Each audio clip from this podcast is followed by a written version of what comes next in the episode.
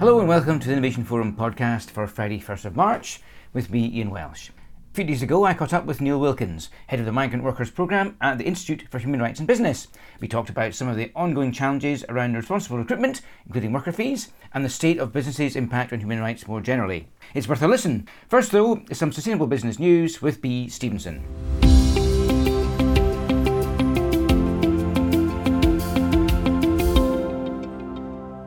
A recent analysis by NGO Global Canopy reveals that despite a decade of warnings, over half of the world's largest financiers, including major players like BlackRock, Vanguard, and Macquarie, have no public policies or pledges regarding deforestation. Global Canopy's Forest 500 report evaluates the actions of 350 companies in forest risk industries and their 150 major financiers each year. The report criticizes 30 finance firms and 39 other companies as continual laggards who are willfully ignoring deforestation risks. Notably, only 15% of financial firms with deforestation commitments ensure comprehensive coverage across all forest risk commodities. Leading this aspect are firms like Schroders, Rabobank, and BNP Paribas. Despite some progress, including a decrease in finance firms without deforestation commitments from 89% in 2014 to 55% in 2024, concerns persist about a forest blind spot. Global Canopy emphasizes the need for regulation to address these persistent challenges, highlighting the EU's deforestation regulation as a significant step towards combating deforestation. Renewcell, the Swedish textile to textile recycling company, famous for its circulose fiber and supported by the fashion giant H&M, has declared bankruptcy citing financial constraints. Despite endeavors to secure funding, discussions with major shareholders, lenders, and potential investors have fallen short in providing necessary capital for its continued operations. Circulose, the company's pioneering product, is renowned for its sustainable approach to recycling cotton waste into high quality textile pulp. The news highlights the hurdles faced by sustainable innovators in the fashion industry as science-backed solutions struggle to become profitable, emphasizing the crucial role of financial backing in fostering environmental advancements within the sector. As many commentators had feared would happen again, the European Union countries have blocked the passage of the Corporate Sustainability Due Diligence Directive, which would require large companies to check their supply chains for forced labour or environmental damage, due to opposition primarily led by Germany's Free Democrats. Failing to receive a qualified majority of 15 out of 27 EU countries, the new rules have failed to reach a final vote in the European Parliament, where approval from lawmakers was expected. Despite Belgium's attempts to secure backing, concerns from member states, particularly Germany, have stalled the process. Without resolution, the law could be delayed until after the EU Parliament election in June. Under the proposed CSDDD, large EU companies would need to address forced labour, child labour, and environmental damage in their supply chains. This setback will undoubtedly be met with confusion among businesses, awaiting definitive legislation to level the playing field around human rights due diligence. Despite weeks of intense protests from farmers and opposition from right wing parties, the European Parliament has approved a watered down version of a nature restoration law proposed initially by the EC in 2022. The law, a crucial element of the EU's Green Deal, aims to restore at least 20% of the EU's land and sea by the end of the decade, with a goal of covering all ecosystems in need of restoration by 2050. While some lawmakers, including those from the centre right Europeans People Party, expressed concerns about further burdens on farmers, others have hailed the law as a step towards ensuring a habitable environment for current and future generations. The vote, which passed with 329 lawmakers in favour and 275 opposed, comes amid escalating concerns about the rapid decline of nature, with 81% of Europe's natural habitats classed as being in poor health. The policy will now need final approval from the EU countries before it enters into force. Next up is a conversation I had a few days ago with Neill Wilkins, head of the Migrant Workers Programme at the Institute for Human Rights and Business. How would you characterise businesses' human rights impacts at the moment? Is, is there an improving picture? I think it's an interesting picture. There's definitely a growing maturity to the world of business and human rights. And I think in many major companies, the days when human rights were something bolted on to an already bolted on sustainability department are over. better companies now see human rights as a more integral part of their business. And there's more general expectation from their staff, customers, investors, and so on that that should be so. Also, of course, we're starting to see more requirements from government. Those requirements are becoming much more action oriented rather than simple reporting. Companies are expected to be able to show what it is that they're doing and have results to back up the claims that they're making. The other unmissable driver of change, of course, is the climate crisis. It's vital that the business and human rights agenda fights its corner within the inevitable changes that we're going to see. I think that maybe we can hope that the necessary adjustments that are being made for climate may become an opportunity for a reset of how we should have been managing business and human rights anyway. You're absolutely right. And in fact, uh, many people do talk about climate crisis being, in fact, the principal human rights issue as well, because clearly displacement of peoples is going to be a significant problem and others. We've spoken a number of times about the human rights risks at the point of recruitment. Can you give me an update as to A, what those principally are, and B, how they're changing? yeah, this is the thing that we're most known for, perhaps. When IHRB first started a program on migrant workers, we looked at all the challenges faced by migrant workers at all parts of a typical migration cycle and the responses to it. And there was actually a lot of information out there, but it was all very siloed a bit here, a bit there. What we tried to do was to draw all those different strands, these challenges and solutions together and package them in a way that made them easier for business to understand and take action. And it was that work that led to the development of the Dhaka Principles for Migration with Dignity, which I hope many of your listeners are familiar with. The Dhaka principles are actually now over 10 years old, which shows how long we've been banging away on this. But they're still used by business, civil society, and governments as a framework for understanding the many challenges that migrant workers face and actually those who recruit and employ them, of course. However, if you look at them, we have principle number one right at the start of the cycle, and that's that no recruitment fees should be paid by workers. It is this common practice of paying recruitment fees to secure employment that loads debt and attendant sort of vulnerability onto migrant workers right at the start of the migration cycle. And this impacts their ability to assert their rights at all other stages of that cycle. And that's why we've always felt that it's really important to have such a focus on this key issue of migrant worker recruitment and particularly on the payment of recruitment fees. And that's why we spend a lot of time promoting the opposite of that, which is the employer pays principle that no worker should pay for a job. The cost of recruitment should be borne not by the worker, but by the employer. You know, recruitment is a business cost and it needs to be paid by business. Absolutely. IHRB has a responsible recruitment register. How is this set up and what's it trying to do? In 2016, IHRB convened a group of larger companies into a coalition that we called the Leadership Group for Responsible Recruitment. And that group was founded around a simple premise the employer pays principle that no worker should pay for a job. And we started with five companies making that commitment. And thanks to the efforts of ourselves, but also many, many other organizations who are working on this agenda, the issue of recruitment and recruitment fees has remained a hot topic for business. And it's often been folded into companies' work to prevent modern slavery. Gradually, other companies began to make very similar commitments to prohibit fees in their direct operations and extended supply chains. And the number of companies who are making this commitment started to really grow. And we wanted to chart this. So in 2022, we launched the Responsible Recruitment Register, which really is a simple list of companies who have a publicly available policy that prohibits fees to workers. And there are currently over 200 companies now featured on the register who all have that policy commitment that workers shouldn't be paying fees in their operations. Of course, we all know that there's often a very big leap between policy and practice. We have no true knowledge of the impact of any company's successful implementation of a policy but we do hope that the register itself increases transparency and helps to hold companies a little more accountable for those commitments on recruitment that they're making. To what extent do you think that recruitment fees have become normalised? Very normalized. I think over the years, they have indeed become deeply embedded to the point that we've often seen, and it's often been reported, that workers may actually be suspicious of any offer where they do not have to pay a recruitment fee. And you can see the logic. I mean, if you come from a society where you pay for absolutely everything, why would this be any different?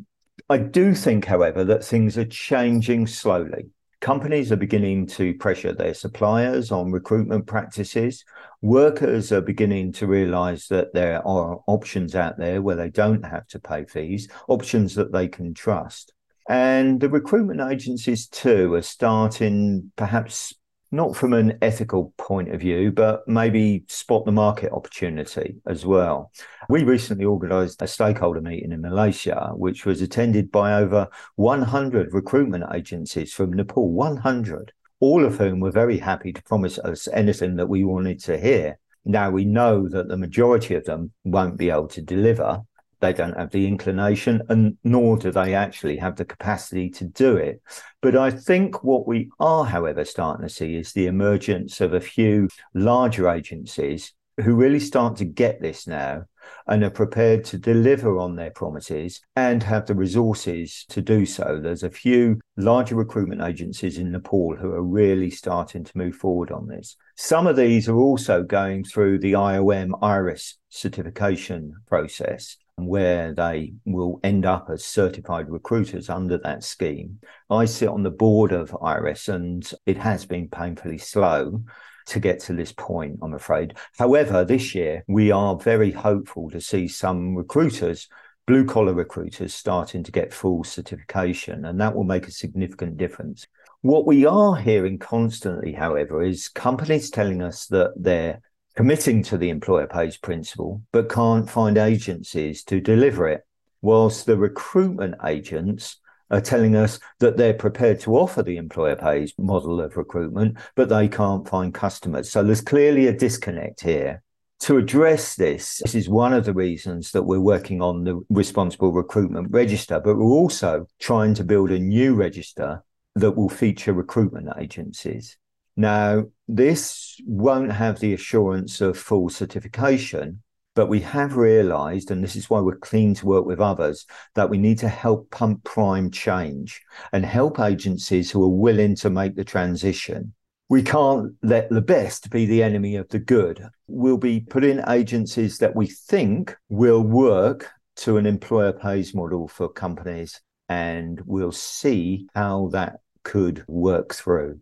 The other key thing that I think that we need to talk about when we're talking about recruitment fees and where we are at the moment is around repayment. Repayment of recruitment fees, which of course is welcome, has become much, much more common companies are realizing that reimbursement of workers is part of a policy of being a better company and moving forward on the issue of recruitment fees. And we've seen the great principles for repayment that were developed by the organization Impactt on this. They did great work on this. And I don't think that anyone will beat the guidance that Impactt have put out there. So repayment is a very important part of this. However, what we don't want is for repayment to become normalized as well, so that a situation develops where workers are expected to pay the recruitment fee in the first instance and then claim back effectively. It needs to be paid by the employer very much in the first instance we're glad to see repayment being made, but we don't want that to become the dominant business model around this space. There are some human rights risks in this area that are specific to women. What are those in particular, and how's the situation changing? We're very aware that women migrant workers face particular disadvantage. I mean, just to give you some context, there's 70 million women migrant workers in the world. These workers suffer what is often called triple disadvantage because they're migrant, they're very often in low wage occupations, and they're women. Many of them are also in formal employment situations with large numbers being employed as domestic workers, which means that sometimes their civil rights and labour rights aren't respected in the way that we would hope. Of course, women are vulnerable to a range of additional exploitations and abuses than men workers very often are. And actually, it's something we've been looking at within our migrant workers program. And we wanted to try to better include the experiences and challenges faced by women migrant workers. And the obvious starting point was to undertake a gender review of the implementation guidance for the Dhaka principles. And so, working with a women's rights researcher, we found many places where we've amended the text or made additions to be much more inclusive of women's experience. We've also just recently we produced a short research report for businesses outlining the particular challenges that women migrant workers face during recruitment. Now, this produced some findings that one might expect women's additional vulnerability to exploitation and harassment, and of course, some very gendered pathways and opportunities into employment. There's also just when you expect governments to be supporting the rights of women, actually, many governments have this idea of protecting women rather than protecting the rights of women. So you'll see bans on women traveling for employment abroad and that sort of thing, or bans of women entering particular sectors, most of which are totally ineffective. And if anything, make women more vulnerable because the majority of bans only see women traveling informally and ending up in irregular situations, which makes their vulnerability to exploitation far worse. And the other thing that we really noticed during the research was a lack of reference actually to the challenges that women migrant workers face in many existing conventions, standards, and guidance. In some ways, it's very similar to what we found when we started working on migrant workers. There was always this assumption that these standards, companies, you know, codes of conduct and things like that would apply equally to all workers. But very often, they either weren't being applied to migrant workers or there were additional challenges that migrant workers were facing. Now, then, women migrant workers face additional challenges even further than that. And so, having standalone policies for women migrant workers actually is a very useful thing, we feel, for companies to try to be looking at. The other thing that is sort of noticeable in this space, I think, is, and we often talk about human rights, but perhaps we don't talk enough about human resources. And when we see how companies maybe in the West operate with well staffed, well resourced human resources departments, and this is something that, of course, we often see sadly lacking in some of the countries and places where we're talking to. There are many reasons for that, and it's not necessarily suppliers' faults. Sometimes more attention being paid to human resources might actually help improve situations. We'll be releasing these reports in early March, and we hope that that's the start of more more work that we'll be building out from there over the coming months. And once those reports are released, uh, we'll, we'll put a link into the podcast description. Neill, looking forwards then, what are you hoping to see in the coming months? There's obviously a lot going on in this area, a lot of progress progresses we've been discussing, but still huge challenges. I do think the responsible recruitment register is worth keeping an eye on.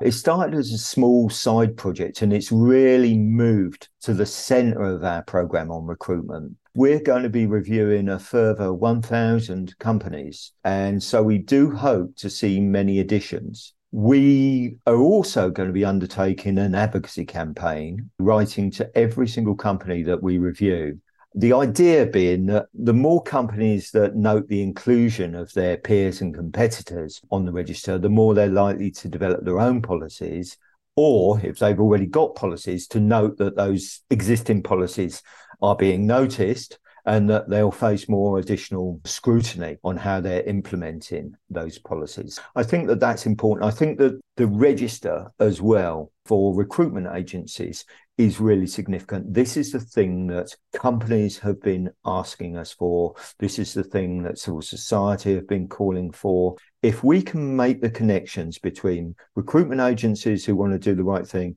and suppliers and brands who want to do the right thing, we'll start to really move this forward. And I think we've finally got everyone onto the same page around this. The register for recruitment agencies won't be easy we know that we'll face criticism for some of the things that happen around it. But we do feel that it needs to happen, that it will start to really help pump prime a change. And then the other thing that we're looking forward to. But we've got the Institute for Human Rights and Business, our global forum for responsible recruitment, which for the first time ever is taking place in London. And that's on the 25th, 26th of June. Once more, it will be a hybrid event. There'll be an in person element and it will be online as well, everything recorded. And we're going to be partnering with AIM Progress and Stronger Together for that two great organisations who really know this agenda as well. There'll be more details on the IHRB website on that in a couple of months. Other events are available, of course. Neill, thanks very much indeed. And yes, good luck with all that. It'll be interesting to see what progress is made in this area across the next few months. Neill Wilkins from IHRB, thanks very much indeed. Thanks very much for having me in. The Innovation Forum website is, as ever, the place to go for all the latest analysis and interviews, and all the details about our upcoming spring conference series and how to join us. We'll be back with the weekly briefing on Monday, but that's it for now. I've been Ian Welsh, and until next time, goodbye.